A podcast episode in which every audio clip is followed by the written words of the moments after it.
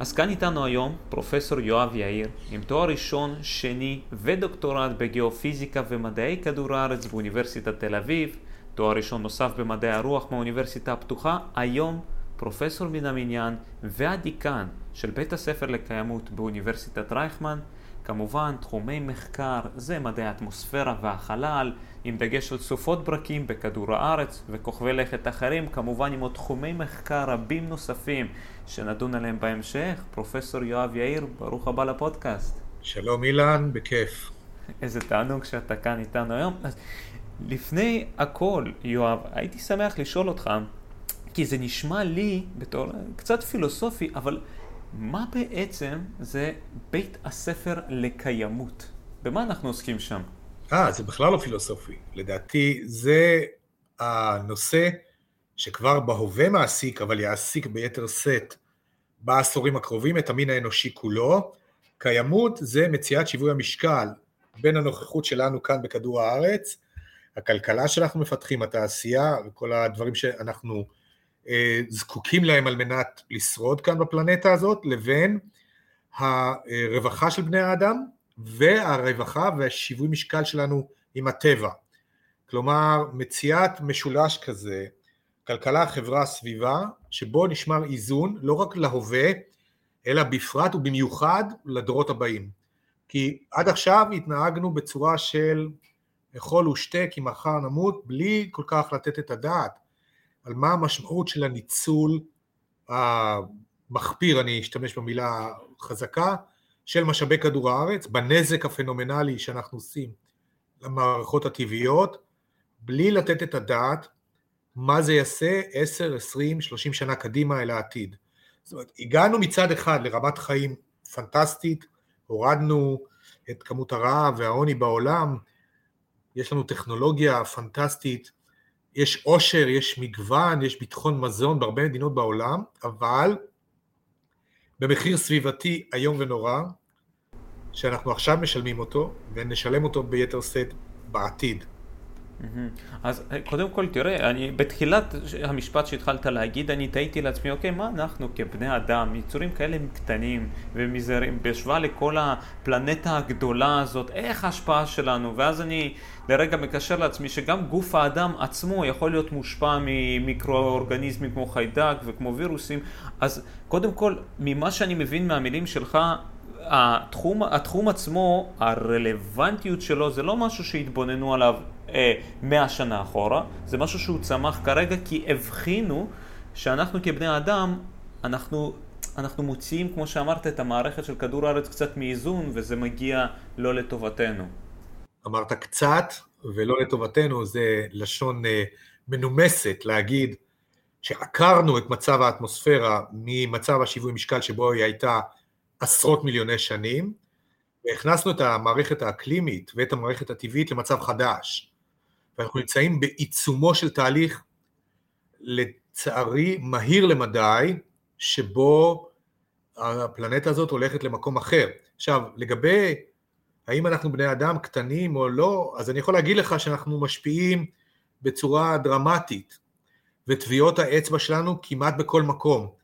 בלב האוקיינוסים אתה תמצא מערבולות של פלסטיק, תטפס לאברסט, אתה תמצא שם חתיכות של פלסטיק, אתה תיסע לאמזונס, רבע מהג'ונגלים כבר אינם שם, המדבריות מתפשטים, כל הדברים שאני אדבר עליהם, וכמובן, ערים ענקיות לאורך חופים, כבישים שנחצבים בכל מקום, מכרות, קידוחי נפט, הצטמצמות כיפות הקרח ועליית מפלס האוקיינוסים, כל אלה מעשה ידינו, ותוצאה של אה, מה שהאנושות עושה למשאבי הטבע, הכחדה של מינים, פריצה של מגפות, תסתכל על הקורונה, למה אתה חושב העטלף הזה הגיע לסין? Mm-hmm. כי אנשים הולכים וצדים עכשיו כל מה שיש לאכול. Mm-hmm. יש לך מיליארד וחצי פיות בסין בלבד, ועוד מיליארד פסיק שלוש בהודו, כן? מתוך התשעה מיליארד שאנחנו אוטוטו נגיע אליהם, תוך עשר או חמש עשרה שנה.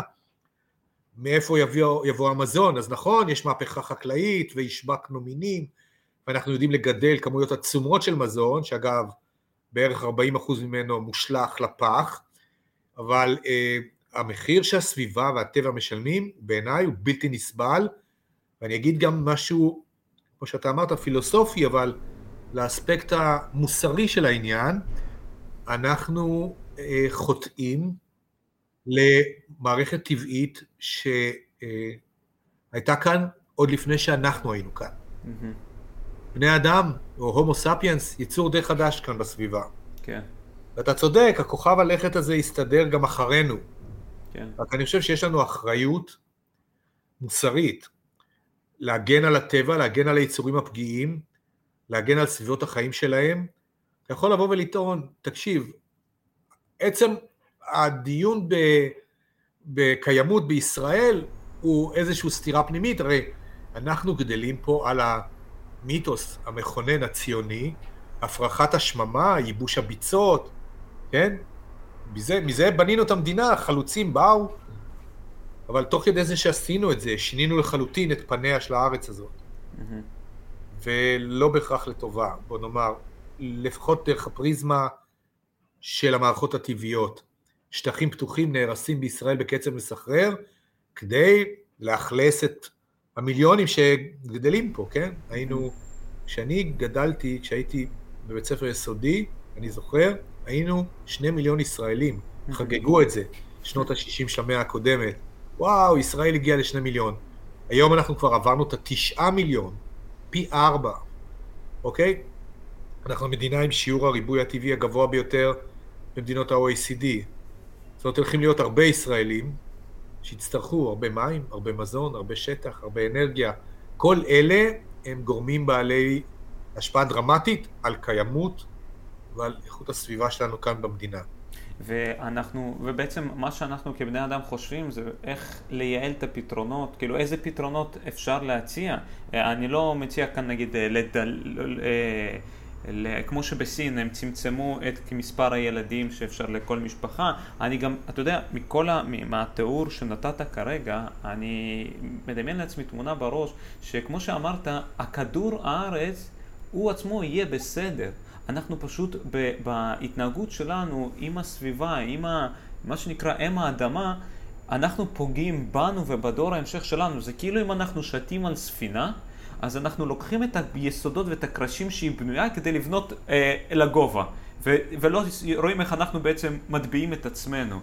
אה, נכון, כן, זה דימוי מצוין, שאנחנו נמצאים על, על איזושהי ספינה, ואנחנו קודחים חורים בקרקעית של הספינה, כדי לעקור עצים, לבנות מדורות, לעשות ברביקיו על המנגל, על הסיפון. זה בערך מה שאנחנו עושים.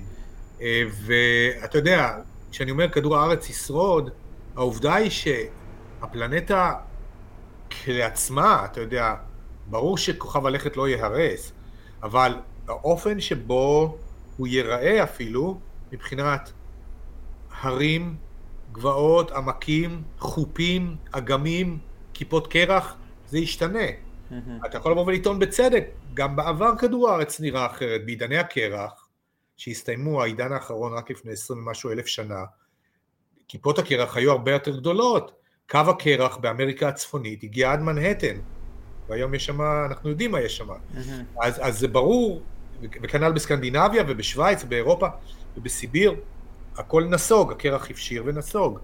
אז באמת כדור הארץ נראה אחרת, ובעתיד הוא ייראה שוב אחרת. הטענה שלי היא שהשינויים האלה קורים הרבה הרבה יותר מהר. ממה שהיו קורים באופן טבעי. כן. יש מחזורים טבעיים, כולנו חיים לאורם ולפי תקתוק השעון שלהם. עונות השנה, עידני הקרח, מחזורים ארוכים. אבל מה שקורה פה עכשיו, אם נחזור רגע לשאלת הקיימות, היא ש...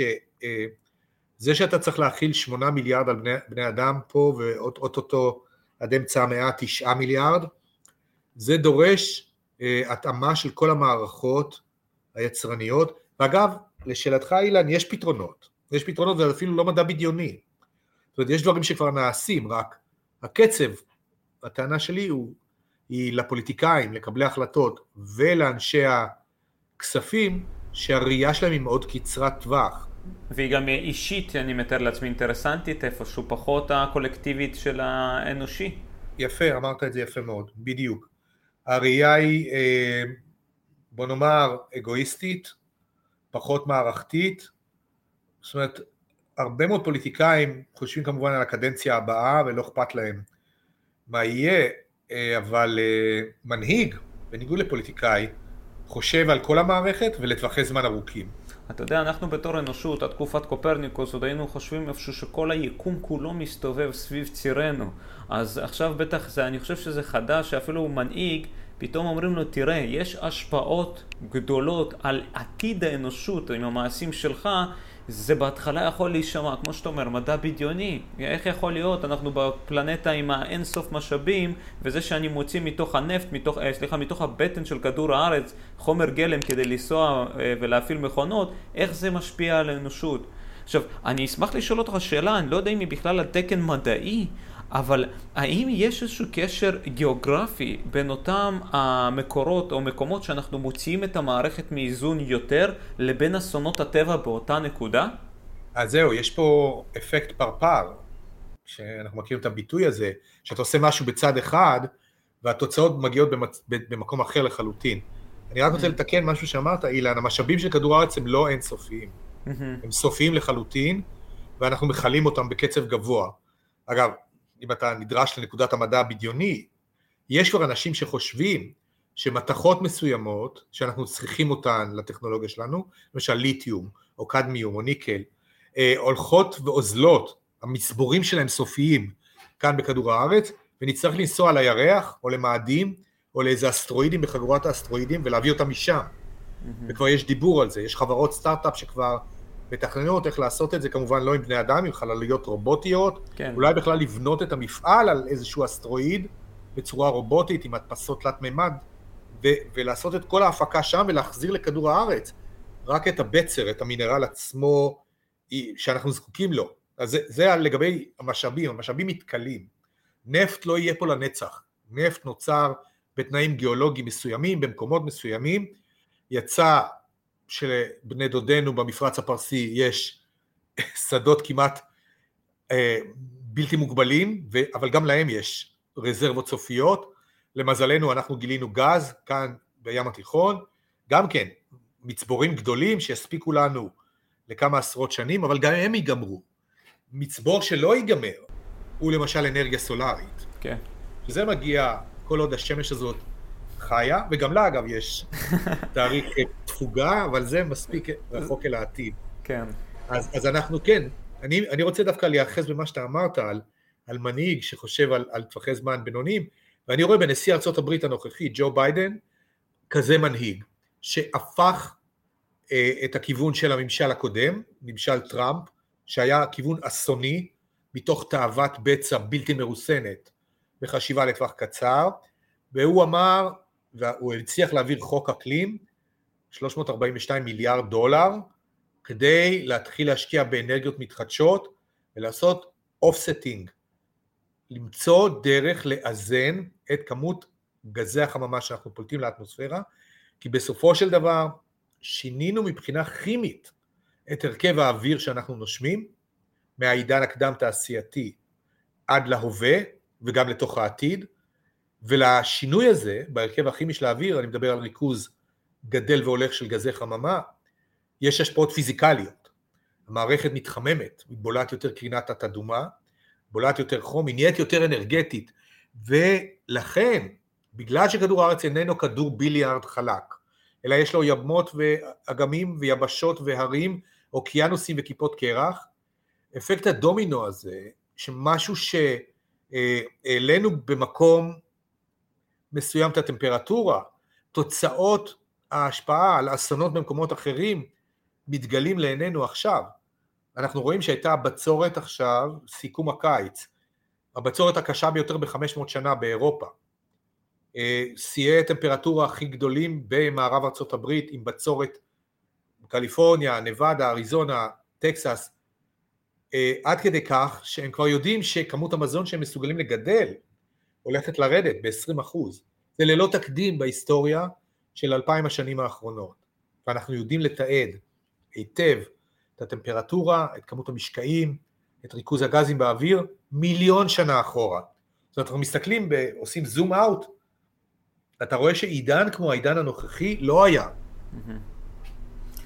ולכן יש תחושת משבר, לא סתם אומרים אה, משבר האקלים או, או climate emergency, יש תחושה של דחיפות, וכמו שאתה תיארת בדבריך, אה, אסונות טבע, באופן אירוני, מי שסובל מהם זה המדינות המפות... הבלתי מפותחות או המתפתחות, שהתשתיות שלהן, לעומת אירופה, ארה"ב או קנדה, הרבה פחות מתקדמות. אז אין דין טייפון בפלורידה כדין טייפון בבנגלדש, תסכים איתי, או מה שאנחנו רואים עכשיו בפקיסטן, כן. ששליש מהמדינה נמצא מתחת למים, זה. משהו, תנסה רק לדמיין את זה, אני חושב שלמאזינים שלנו אולי קצת קשה לדמיין את זה, אבל בוא ניסה לקחת אנלוגיה ישראלית, תחשוב ששליש ממדינת ישראל מכוסה במים בגובה מטר. זה מה שקורה בפקיסטן. זה מה זה, זה, כן, זה כמו ש... עד רמה שהיא קשה לתאר אותה במציאות היומיומית, זה נמצא, אתה יודע, כל עוד הסיפורים הם כאילו רחוק מאיתנו, איך אומרים, זה, זה כאילו רחוק, כאילו רחוק מהלב. איפשהו, ב, אני קצת חוזר לפילוסופיה, אבל זה נראה שהאנושות עצמה, היא עומדת מפני מבחן אה, של הבנה שבסוף, אתה יודע, אנחנו כולנו על אותו כדור.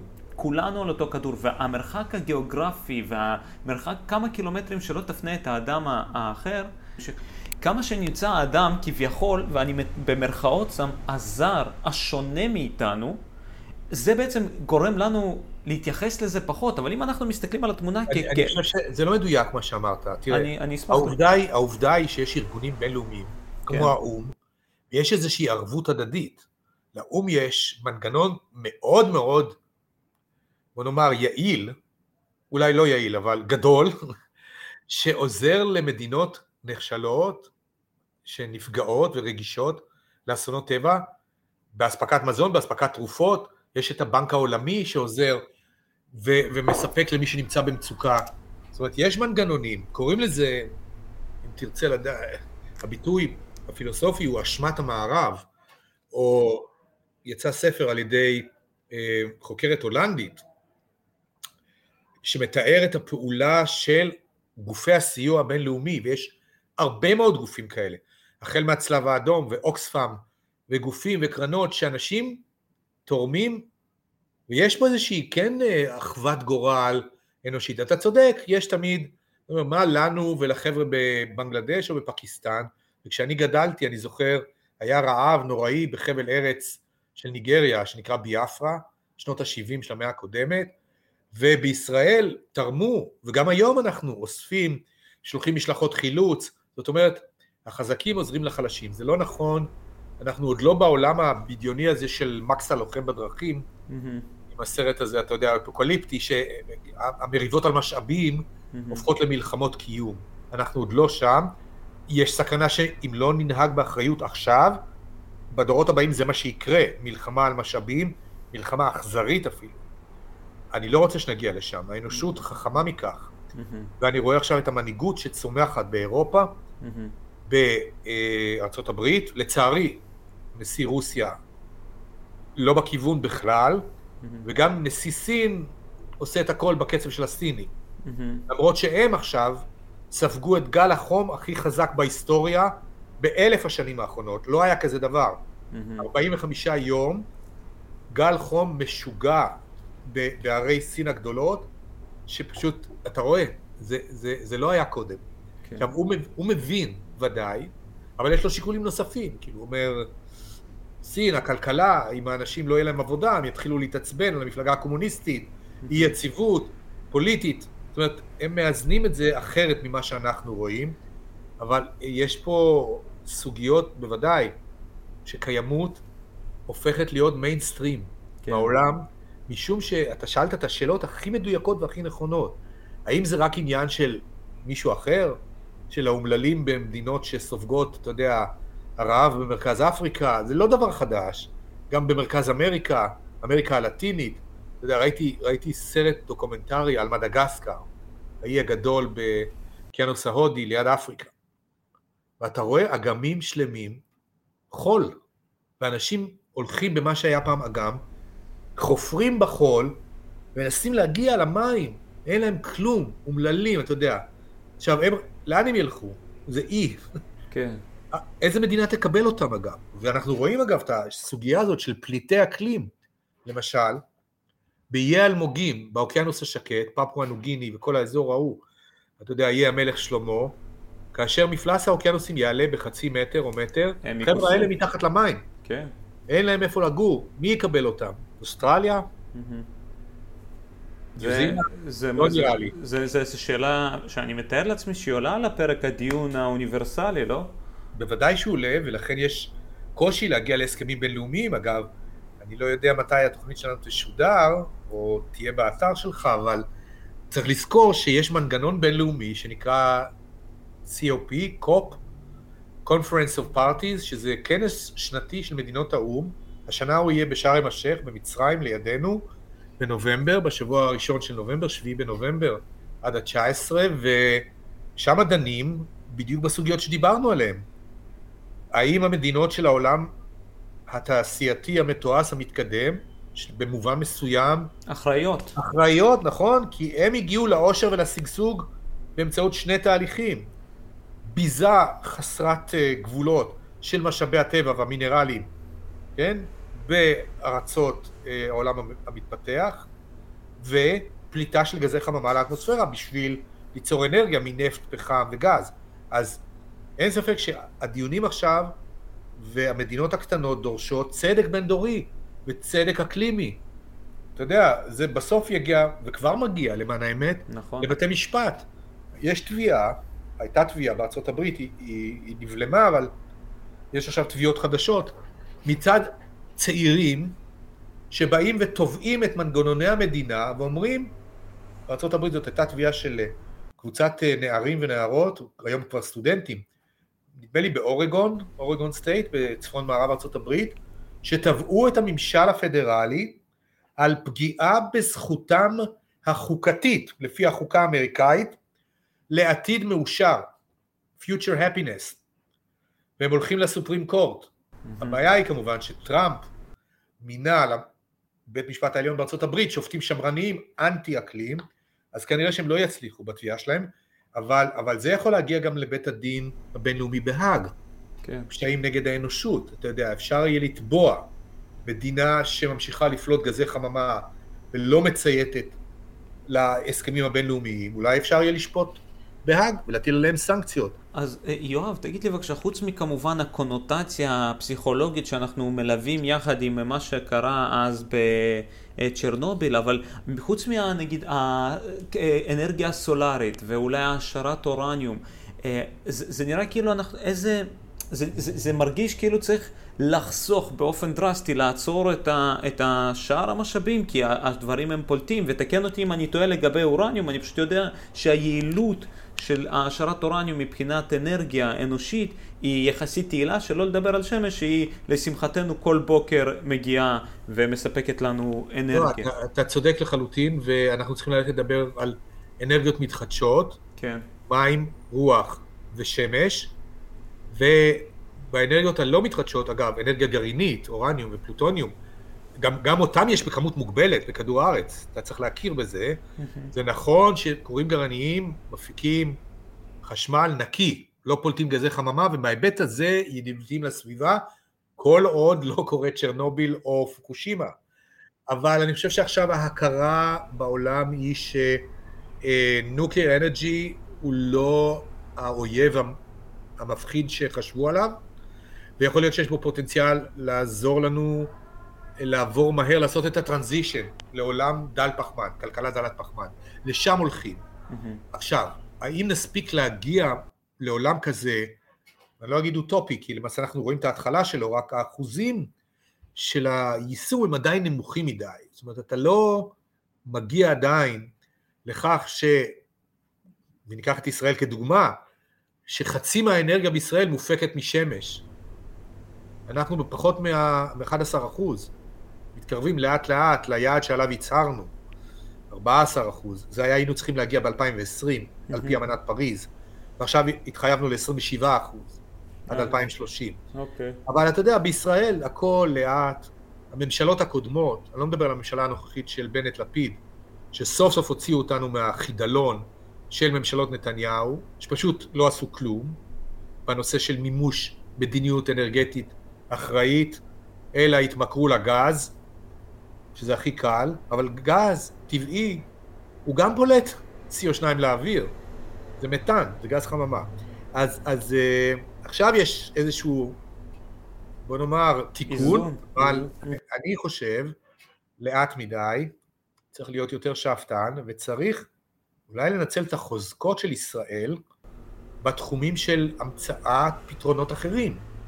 להתמודד עם משבר האקלים ומשבר הסביבה, ופה יש מקום לחדשנות ישראלית, ואגב, גם כאן הממשלה הנוכחית של בנט ולפיד עשתה דברים גדולים בשינוי סדרי העדיפויות, למשל ברשות החדשנות, אני טוען שעד לפני שנה, במה ישראל ה start-up nation הצטיינה, באיזה סוג של סטארט-אפים. חזקים לאללה בסייבר, ובפינטק, ובקריפטו, ובגיימינג, כן? אוקיי. Okay. אבל זה לא דברים חשובים. זאת אומרת, הם חשובים, אבל הם לא יצילו את כדור הארץ. כן. יכולנו באותם, תאר לעצמך שבמקום צ'ק פוינט, חברה בינלאומית ענקית עם מעמד אדיר בתחום ה cyber security, היה לנו צ'ק פוינט לאקלים. כן. חברה כזאת חדשנית, כל המוחות הטובים, כל ה-8200, אבל על נושא הזה של קיימות ואקלים, באיזה מקום היינו היום, מדינת ישראל? בטח, בהחלט. עכשיו, יש לי שאלה, כי אני קצת מפחד מבפנים אפילו לשאול את השאלה, כי אנחנו מדברים על קצב שינוי האקלים שהוא קצב מהיר בהרבה מהאופן הטבעי.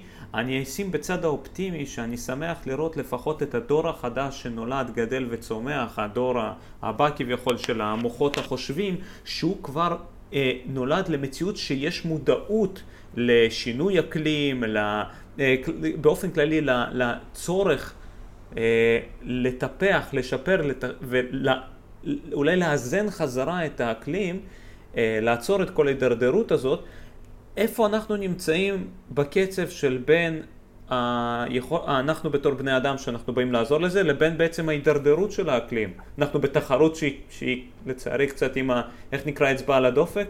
כן, האמת היא שלא עברנו את מה שנקרא בעגה הפיזיקלית point of no return, הנקודה שכבר לא משנה מה נעשה, זה כבר המערכת יצאה משליטה ו, ותהיה אסקלציה או החמרה אה, רדיקלית של, של התנאים. הקצב הוא עדיין איטי, אה, אבל חשוב שלא נגיע לנקודות האל חזור האלה.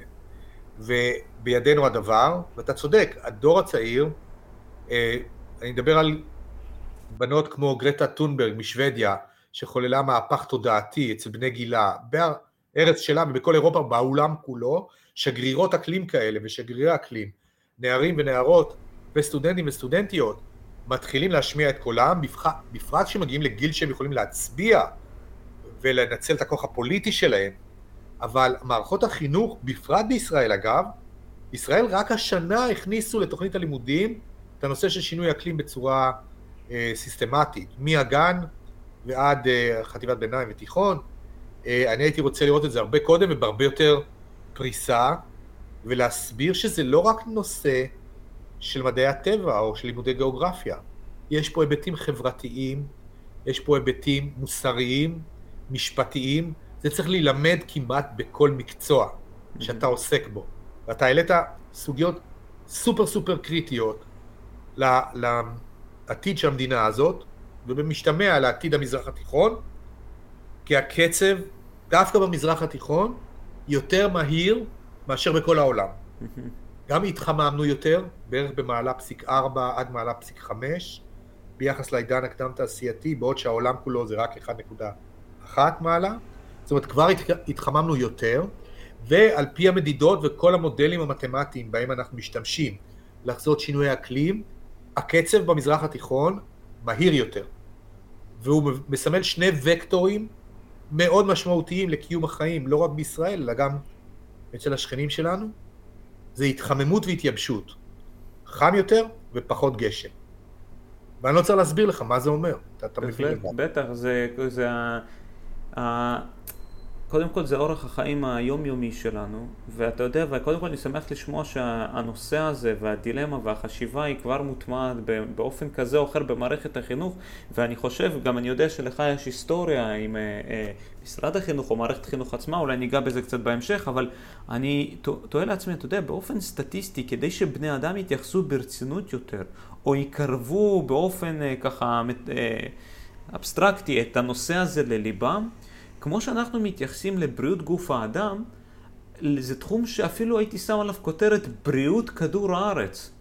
כי, אפילו אמנם, אתה יודע, כמו שאמרנו קודם, הכדור הארץ יהיה בסדר, גם אם האנושות לא תהיה, אולי הוא אפילו יהיה עוד יותר בסדר, אבל אם אנחנו מתייחסים לזה לא כמדע בפני עצמו, בצד, יש לנו היסטוריה, גיאוגרפיה ונגיד מדעי כדור הארץ, מה, מה, מה קורה בכדור הארץ, אלא ממש הבריאות שלו. לנו יש השפעה, לה, כמו שאנחנו דואגים שאנחנו נהיה בריאים, שאנחנו באותה, באותה דאגה נדאג, אתה יודע, זה מתחיל אה, באופן, איך אומרים, דין פרוטה כדין מאה. אתה לא זורק את הכוס פלסטיק לרצפה, אבל זה לא שהכוס פלסטיק עצמה היא תעורר את הטורנדואים שאני רואה בתמונות ככה מאחוריך, אבל הגישה הזאת היא מי אתה בתור בן אדם. מי אתה בתור בן אדם זה עובר כן. לאנשים סביבך, ואנחנו כבני אדם אלה שעשינו את השינוי ויכולים גם להחזיר אותו. אתה צודק. אני חושב שהמסר הוא ברור. לכל אחד ואחת מאיתנו יש אחריות, ובידינו לשפר את המצב. אפילו מהדברים הקטנים של מחזור, של התייעלות אנרגטית, של מניעת בזבוז מזון, להפסיק עם הצרכנות הזאת. אתה לא צריך לקנות עוד משהו בעלי, בעלי בבא, או להזמין עוד אה, אייפון חדש. לא יקרה כלום אם תמשיך עם האייפון הישן שלך. כי אתה תזרוק את האייפון שלך, והמינרלים שמשמשים את התעשייה הענקית הזאת של האלקטרוניקה, הם נגמרים בכדור הארץ, חופרים ועוד חופרים ועוד חופרים, ותוך כדי כך הורסים שטחי טבע, פוגעים בבעלי חיים, פוגעים בסביבה, זאת אומרת, אני חושב שמה שנדרש, ואתה אמרת יפה מאוד, הבנה, הפנמה של המשמעות של מה שאנחנו עושים, ושינוי התנהגותי.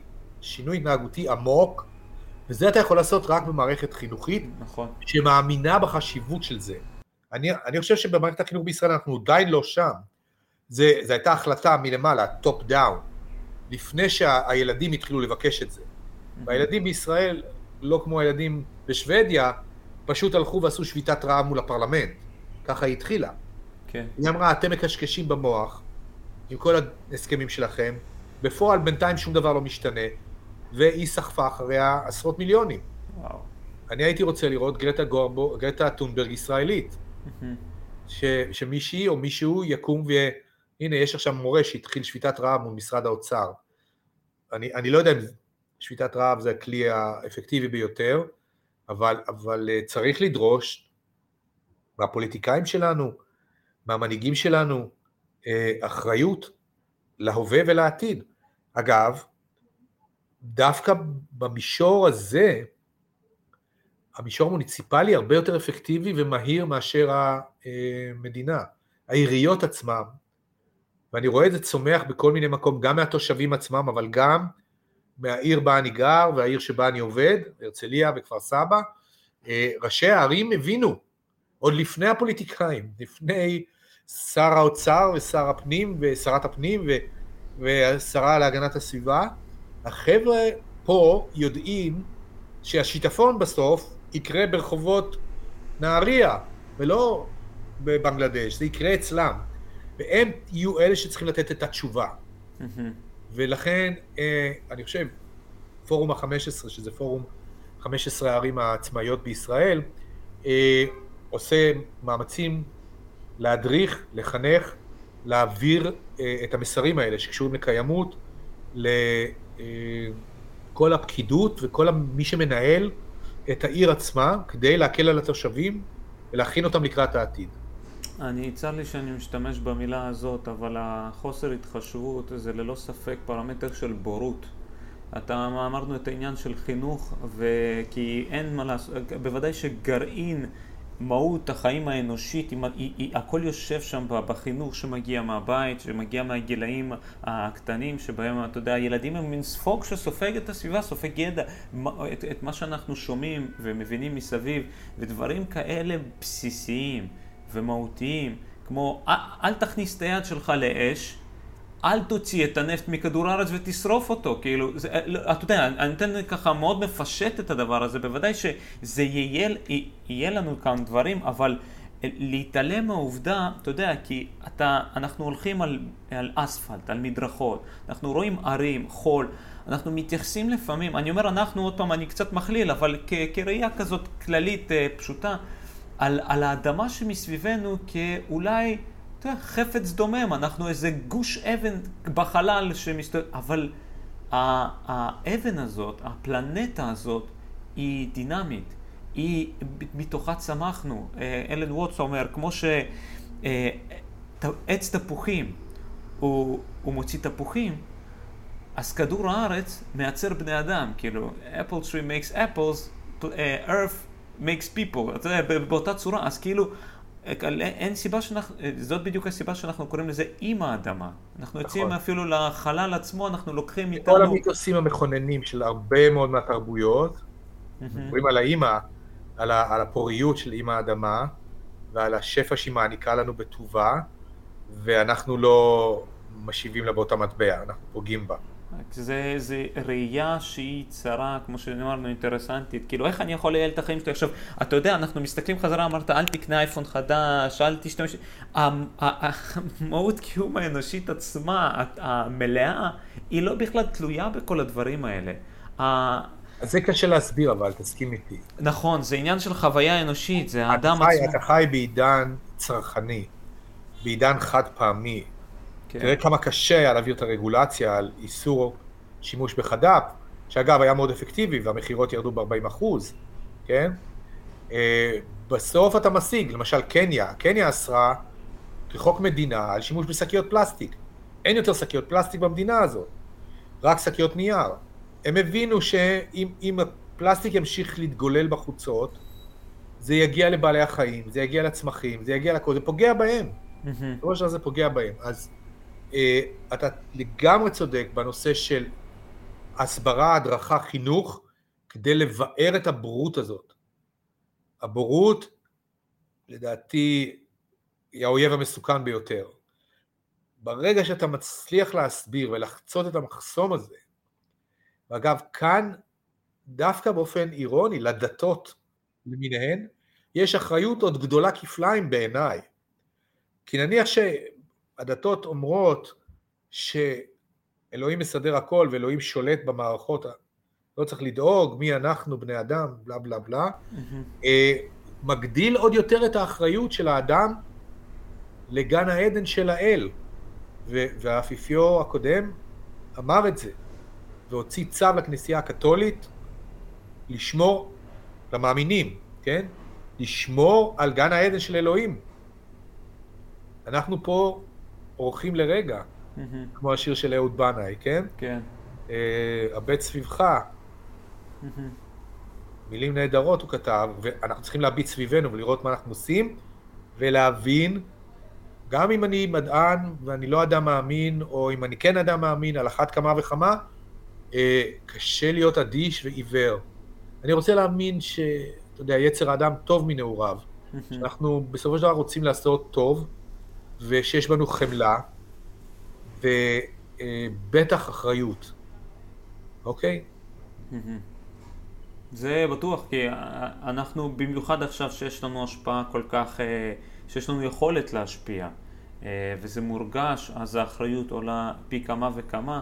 והייתי שמח, אה, יואב, בהזדמנות זו גם ללכת איתך אולי קצת יותר לפן מדעי. אומנם קצת לגלוש מהנושא הזה. אתה, גם מהתמונות שאני רואה מסביבך, יש סופות, ברקים, רעמים, ואחד הדברים שאתה אכן עוסק בהם, זה דווקא העניין של בתוך האטמוספירה של סופות ברקים, כדור הארץ, כוכבי לכת אחרים. הייתי שמח לדעת, מתוך הנושא הזה, מה, לא רק, אתה יודע, אתה באופן אישי, מה מסקרן אותך בתוך תחום הנושא הזה, אלא מה אנחנו יכולים להפיק מזה הלאה, כהשלכה לשאר הדברים. כן, אז תראה, כשאני התחלתי לעסוק בנושאים האלה, זה היה מסקרנות בלבד. זאת רציתי להבין תופעת טבע שאני רואה, ושאלתי את עצמי אם היא מתרחשת גם בכוכבי לכת אחרים. הדוקטורט שלי באוניברסיטת תל אביב היה על האטמוספירה של יופיטר, של צדק, ואחר כך חזרתי לפלנטה שלנו, ואני חוקר את התופעות האלה הרבה מאוד שנים, הן קשורות בעקיפין לתהליכים שמתרחשים בכדור הארץ עכשיו, לשינוי אקלים. אה, הבוקר שאלו אותי, למה יש אבני ברד יותר גדולות פתאום? Mm-hmm. ראית, התפרסמו תמונות בעיתונות ובתקשורת על אבני ברד ענקיות בגודל של תפוזים. Mm-hmm. הסברתי שזה קשור להתעצמות של הסופות, ואחד האינדיקטורים להתעצמות זה גם ברקים יותר חזקים, mm-hmm. אז אה, אפשר להסתכל על זה בהרבה מאוד אופנים, אני אגיד אה, ככה, קודם כל בצד הפרקטי, ברקים הורגים בני אדם, זה מסוכן מאוד. Mm-hmm. אתה צריך לדעת, להתריע איפה הולכת להיות סופת ברקים ולמנוע מאנשים להיות חשופים לה, שמטוסים לא יטוסו שם, שאוניות עם, עם אה, נפט לא תעבור משם, כמידת האפשר. זאת אומרת, זה, זה סוג של אה, התראה מפני אסונות טבע. אוקיי. Okay. ברקים. דבר שני, ברקים, לפי ההבנה שלנו, באטמוספירה הקדומה של כדור הארץ, היו אחראים להתחלתה של הביולוגיה, במובן של ייצור תרכובות אורגניות. כן. מה שנקרא כימיה אטמוספרית, שהופכת חומרים ומולקולות כמו חנקן, ומימן ומתאן, לתרכובות אורגניות, שאולי אחר כך יכולות להיות אבני בניין למולקולות מסוג DNA. כן. ו-RNA שמבשרות את אה, החיים. במילים, במילים אחרות, אה, ברקים וכסביבה שלה אה, יכול להיות, אני אומר פה, כי אני חושב, אני לא יודע שיש תשובה ודאית, אבל יוצרות את החיים בפלנטות? לא את החיים עצמם, כמו את המולקולות שדרושות להתחלתה של הביולוגיה. אוקיי. זה כבר, זה כבר אנחנו יודעים משנות החמישים של המאה הקודמת, ניסוי יורי ומילר, 1952, שחיכו במעבדה את התנאים האלה והעבירו דרך התרכובת האטמוספרית אה, ניצוצות חשמליים, כמו ברקים, וראו שמופיעות חומצות אמינו. חומצות אמינו שבכל תא שלי ושלך בגוף יש, יש את אבני הבניין האלה, של ה-DNA. לכן, אותי זה סקרה נורא. כי מה השאלה הגדולה בינינו, אילן? מה מעניין את האנשים היום, במאה ה-21? ותראה איזה משיכה יש לזה. אנחנו רוצים לדעת אם אנחנו לבד ביקום, או שיש עוד. ואם יש עוד, יצורים תבוניים, איפה הם? אם נוכל לתקשר איתם. מה, זו שאלה... באמת? לא. מעסיקה, מעסיקה את האנושות הרבה מאוד, את המדע הבדיוני, את האומנות, פילוסופיה, אפילו היבטים של אה, משפט בינלאומי, נגיד שנוחתת חללית אה, עם חוצנים, כדור הארץ, איך להתייחס אליהם?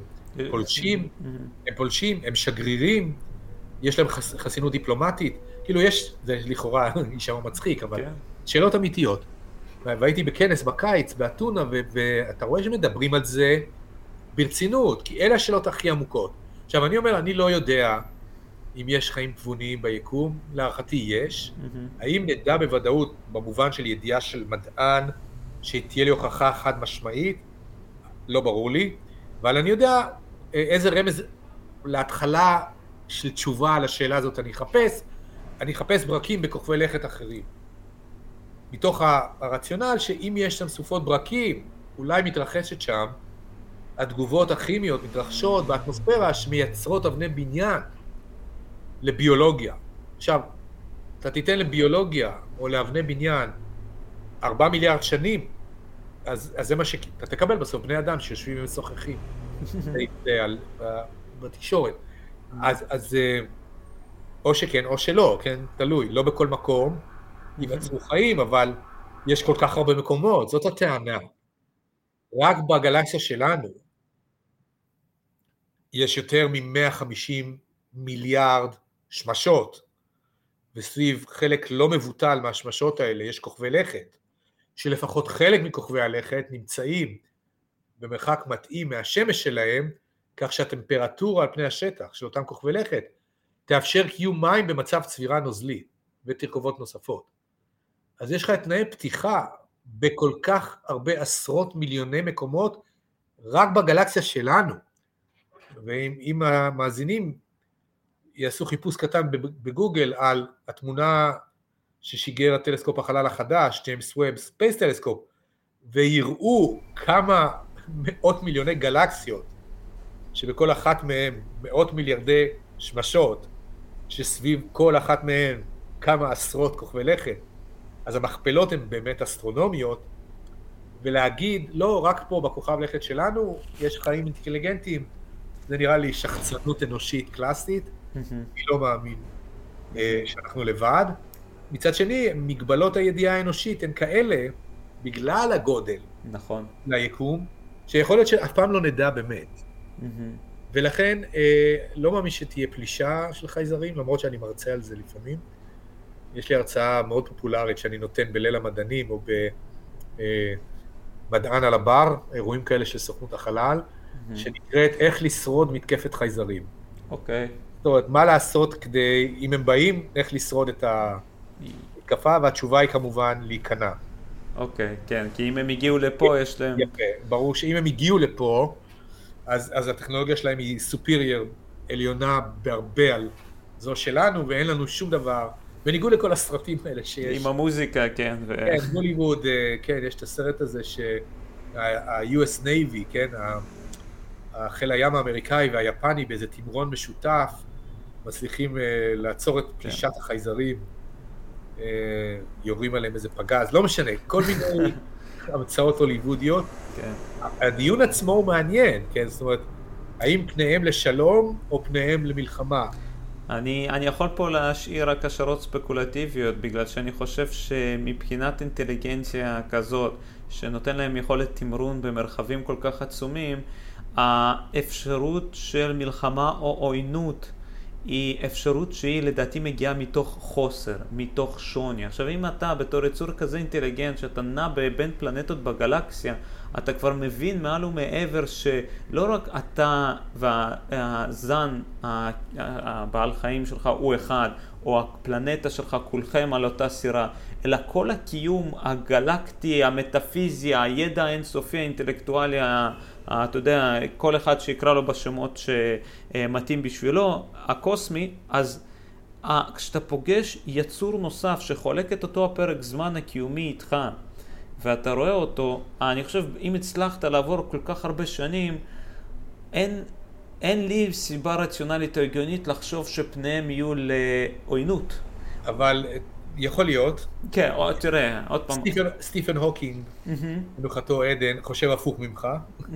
הוא חשב שאם יהיה מפגש בין תרבות עילית, סופר תבונית, סופר טכנולוגית, שתגיע לפה, לבין המין האנושי, אה, זה יקרה מה שקרה כשהאינדיאנים במרכז אמריקה פגשו את קולומבוס או את קורטז. תרבות הרבה יותר מתקדמת טכנולוגית, פשוט השמידה אותה. במתכוון או שלא במתכוון. היה שם שיעבוד ואחר כך השמדה. אה, לכן הוקינג היה נגד כל ניסיון ליצור קשר בצורה אקטיבית, זאת אומרת, לשדר או לשלוח חלליות לחפש. כלומר, אם הם יבואו, כדאי שהם לא יגלו אותנו, עדיף לנו. אבל אתה יודע, אולי לא, לא ניכנס יותר מדי לעומק הנושא הזה, כי זה, זה גם שיחה שלדעתי יכולה לקחת מבחינתי, מהסקרנות שלי 24 שעות, אבל יש, יש גם, אתה יודע, בהיסטוריה שלנו, בין אם זה טייסים או, או כל מיני גורמים כאלה ואחרים שחולקים ומשתפים איתנו ראיות כאלה, אתה יודע, אומרים, כמו בסרט אמרת ששלחו פגז, אבל הטכנולוגיה של מה שאז טייסים אמריקאים ציינו, שאמרו שהם, נו, טענו שזה חייזרים, זו הייתה טכנולוגיה שהיא פי כמה וכמה, כמו שציינת, מתקדמת מאיתנו. זאת אומרת, יכול להיות גם האפשרות שהם היו כאן כבר. כן, יש איזה דיון, יש איזה אפילו פרדוקס בשם פרדוקס פרמי, mm-hmm. שמו של הפיזיקאי האיטלקי המפורסם, שטען אה, כנגד מה שאתה אמרת, אם יש כל כך הרבה תרבויות תבוניות בגלקסיה, אז איפה כולם? Mm-hmm. למה מה, ש, מה שנקרא the big silence? Mm-hmm. למה השתיקה הגדולה? למה אנחנו לא רואים אותם? למה הם לא פשוט נוחתים במדרשת, במשעה של הבית הלבן ואומרים, תיכנעו, תנו לנו את כל המים, תנו לנו את כל היהלומים שלכם, ווטאבר, מה שמעניין אותם. זאת אומרת, יש פה פרדוקס שאתה מתקשה להסביר אותו בחשיבה אנושית. אני יכול להוסיף על זה. כל הדיון בינינו, כל השיחה בינינו היא דרך ה-state of mind האנושי. יכול להיות שהתרבויות הללו, ככל שהן קיימות, המעטפת חשיבה שלהם היא אחרת לחלוטין. זאת אומרת, זה כמו, תחשוב על זה שאתה מתייחס לקן נמלים. איך אתה מתייחס לקן נמלים? כמובן לא שואל, אם אתה בודהיסט, אז אתה לא תיגע בנמלה ותקפיד לא לגעת בה, אבל אנשים, כאילו, מה זה קן נמלים? Mm-hmm. אתה דורך עליו בלי לשים עליו את הדעת בכלל. אז... אז ו-. ויכול להיות שתרבות שתגיע לפה ותראה אותנו, נהיה כחגבים בעיניהם. אז אתה יודע, זה מחזיר אותי בדיוק לטענה הקודמת שציינת עם הבודהיסט, אה, כי אני, זה, כל השיחה מהדקה הראשונה היא מתקשרת לי כרגע, כי דיברנו על בורות, לא שהעניין של הבודהיזם זה אינטלקט, אבל אני חושב שאדם שנע מתוך סקרנות, מתוך אהבה סביבתית, מתוך ידע, יסתכל על כן נמלים ו- ויגיד, אלה יצורים חיים שהם, המהות הקיומית שלהם זה הם, אני לא אפגע בהם. אה, בין אם הוא בודהיסט, הינדואיסט או יהודי, זה, נוצרי, זה לא, לא, לא משנה, אבל האהבה שלו לסביבה זה מה שיעצור אותו מלפגוע. ואז זה מחזיר אותי בדיוק לנושא השיחה הראשון שלנו. ויש משפט שאומר, כשהתלמיד מוכן, המורה מגיע. אז אני מסתכל על זה בפרספקטיבה קולקטיבית ואני שואל את עצמי, האם אנחנו בתור כל מה שדנו בתחילת השיחה בתור אנושות, בכלל מוכנים לפגישה של אה, extraterrestrial beings נקרא להם ככה, יכול, יכול להיות הם מתבוננים עלינו ואומרים איי הבורים האלה קודם כל שיסתדרו עם עצמם לפני שיהיו מוכנים שנגיע ונדבר איתם. כן, יש גם, יש גם uh, זרם כזה ב, במדע הבדיוני, uh, קץ הילדות של ארתור קלארק אם אתה מכיר, שתרבות כזאת חונכת אותנו, את האנושות, עד שאנחנו נגמלים מכל ההרגלים הרעים של מלחמות והרס סביבתי וכיליון משאבי כדור הארץ, ודאי, אז הם שומרים שאנחנו לא נעשה שטויות, זה התקופת הילדות, ואחרי שהם משוכנעים שאנחנו מסוגלים לנהל את עצמנו, הם עוזבים. והספר, הספר הוא נפלא, אם לא קראת אני ממליץ לך ולמאזינים, קץ הילדות של אה, ארתור סי קלארק. אה, נדמה לי שזה שלו, כן. בכל מקרה, אה, אני לא מאמין שהם צופים בנו, אני מאמין שאף אחד לא צופה בנו כרגע, אנחנו לבד. וזה דווקא בהתחבר למה שאתה אמרת. זה שאנחנו לבד מגדיל את האחריות שמוטלת על כל אחד ואחת מאיתנו הרבה יותר. אין פלנט בי, אין לנו מקום אחר בטווח הנראה לעין שאם חס וחלילה נהרוס פה את הפלנטה או את הטבע שמקיים אותנו, אה, נוכל להגר אליו. זה לא קיים. כן. הכל, זה באמת אה, אה, משהו שאנחנו לא שם. אולי עוד, אתה יודע, עשרות אלפי שנים, נדע להקפיא את עצמנו, טכנולוגיות קריוגניות, נבנה חלליות ענקיות, נוכל לטוס מפה לאלפא קנטאורי או לאיזו מערכת אה, שמש חוצנית. אה, אני לא רואה את זה קורה בינתיים. Mm-hmm. יש לנו סוגיות הרבה הרבה יותר מהירות, ואגב, נכון. במובן מסוים, קלות יותר. Mm-hmm. זאת אומרת, אנחנו רק צריכים להפסיק לעשות את השטויות שאנחנו עושים, למצוא אלטרנטיבות ולפתור את הבעיות שיצרנו בעצמנו. זה לא כמו אסטרואיד שמגיע מהחלל והולך להתנגש בכדור הארץ, אוקיי, פתור את הבעיה הזאת. זה, זה בעיה מסוג אחר. Mm-hmm. אנחנו חיים בעידן שבו הבעיות המרכזיות שמאיימות על האנושות הן מעשה ידיה של האנושות עצמה. כן. אז, אז uh, הסוגיה, האם הם יבואו או לא יבואו, האם הם אה, יסתכלו עלינו במבט מרחם, מזלזל, מתנשא על, אה, על אה, כמה אנחנו בורים. אז אני אתן לך דוגמה נגדית, שאני מאוד מאוד אוהב, והשפיע עליי מאוד, גם כן של ארתור סי קלארק, הסרט 2001 אודיסאה בחלל, שקיבל את השראתו מסיפור שקלארק כתב, שנקרא The Sentinel, הזקיף. אם אתה זוכר, אני לא יודע אם אתה זוכר, הסרט אודיסאה בחלל נפתח בתגלית ש... האנושות מגלה על הירח מונוליט שחור גדול, שברור שזה לא עצם טבעי, אלא איזושהי ישות אינטליגנטית, טכנולוגית, קברה אותו באדמת הירח. וכשהוא נחשף, הוא משדר איזשהו תדר. קלארק טוען שאתה, ת, כמו שאתה אמרת, יש תרבויות בגלקסיה שמסתובבות, שתות ממקום למקום, ממערכת שמש למערכת שמש, מסתכלות על כוכבי לכת שיש עליהם חיים, ואומרים, אוקיי, אנחנו רואים אותם, הם עדיין על העצים, הם עדיין לא מתקדמים, נשאיר פה משהו על הירח, ביום שהם יגלו אותו, כלומר שהם חצו כבר את הסף הטכנולוגי, שהם יכולים לטוס בחלל, העצם הזה שהם יגלו, ישדר לנו וואו, החבר'ה האלה, כדאי לשים לב אליהם, הם כבר יודעים לטוס בחלל. כן. אז אותה תרבות יכולה להתייחס אלינו כאל איום, או הזדמנות, שת"פ, שיתוף פעולה, או משהו אחר. אז מאוד מחוכם, כן? על לחשוב דרך העיניים של תרבות תבונית עתידית, שהיא הרבה הרבה יותר מתקדמת מאיתנו, והיא צופה רחוק אל העתיד עשרות מיליוני שנים, כן?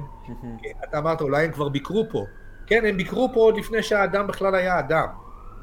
אולי היו פה רק, אתה יודע, הם היו פה לפני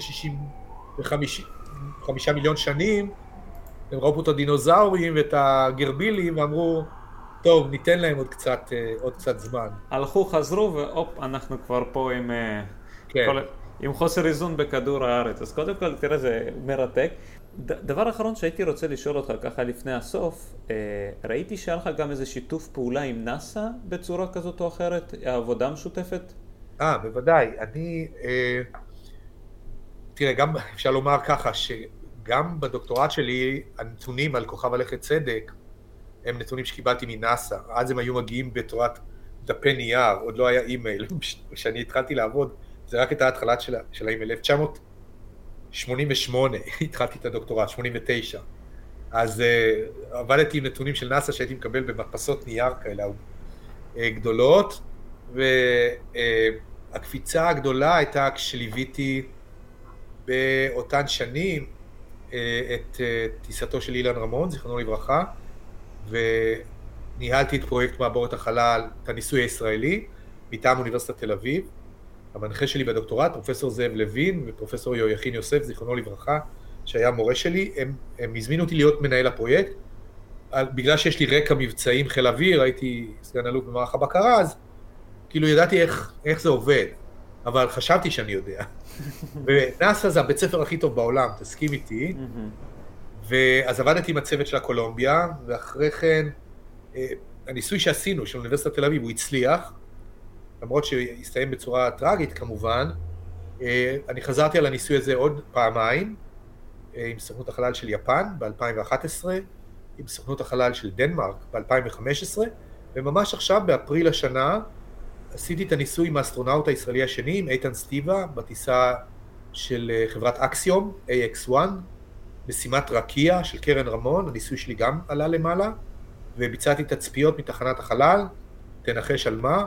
ברקים, כן. על ברקים בכדור הארץ, mm-hmm. ואני חושב שעד שלא ראית איך נראית סופת ברקים מהחלל, אתה לא באמת מבין את העוצמות ואת האנרגיות שיש לדבר הזה.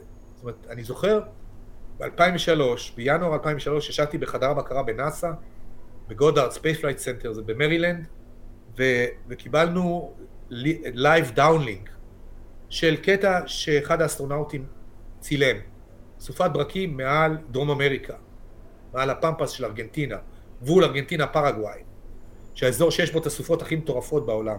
עכשיו, אתה לא מאמין, עד שאתה לא רואה את כמות הברקים ביחידת זמן, אתה לא מאמין שזה אפשרי, אתה לא אומר, לא, זה... כי פה בישראל אנחנו מכירים סופות ברקים.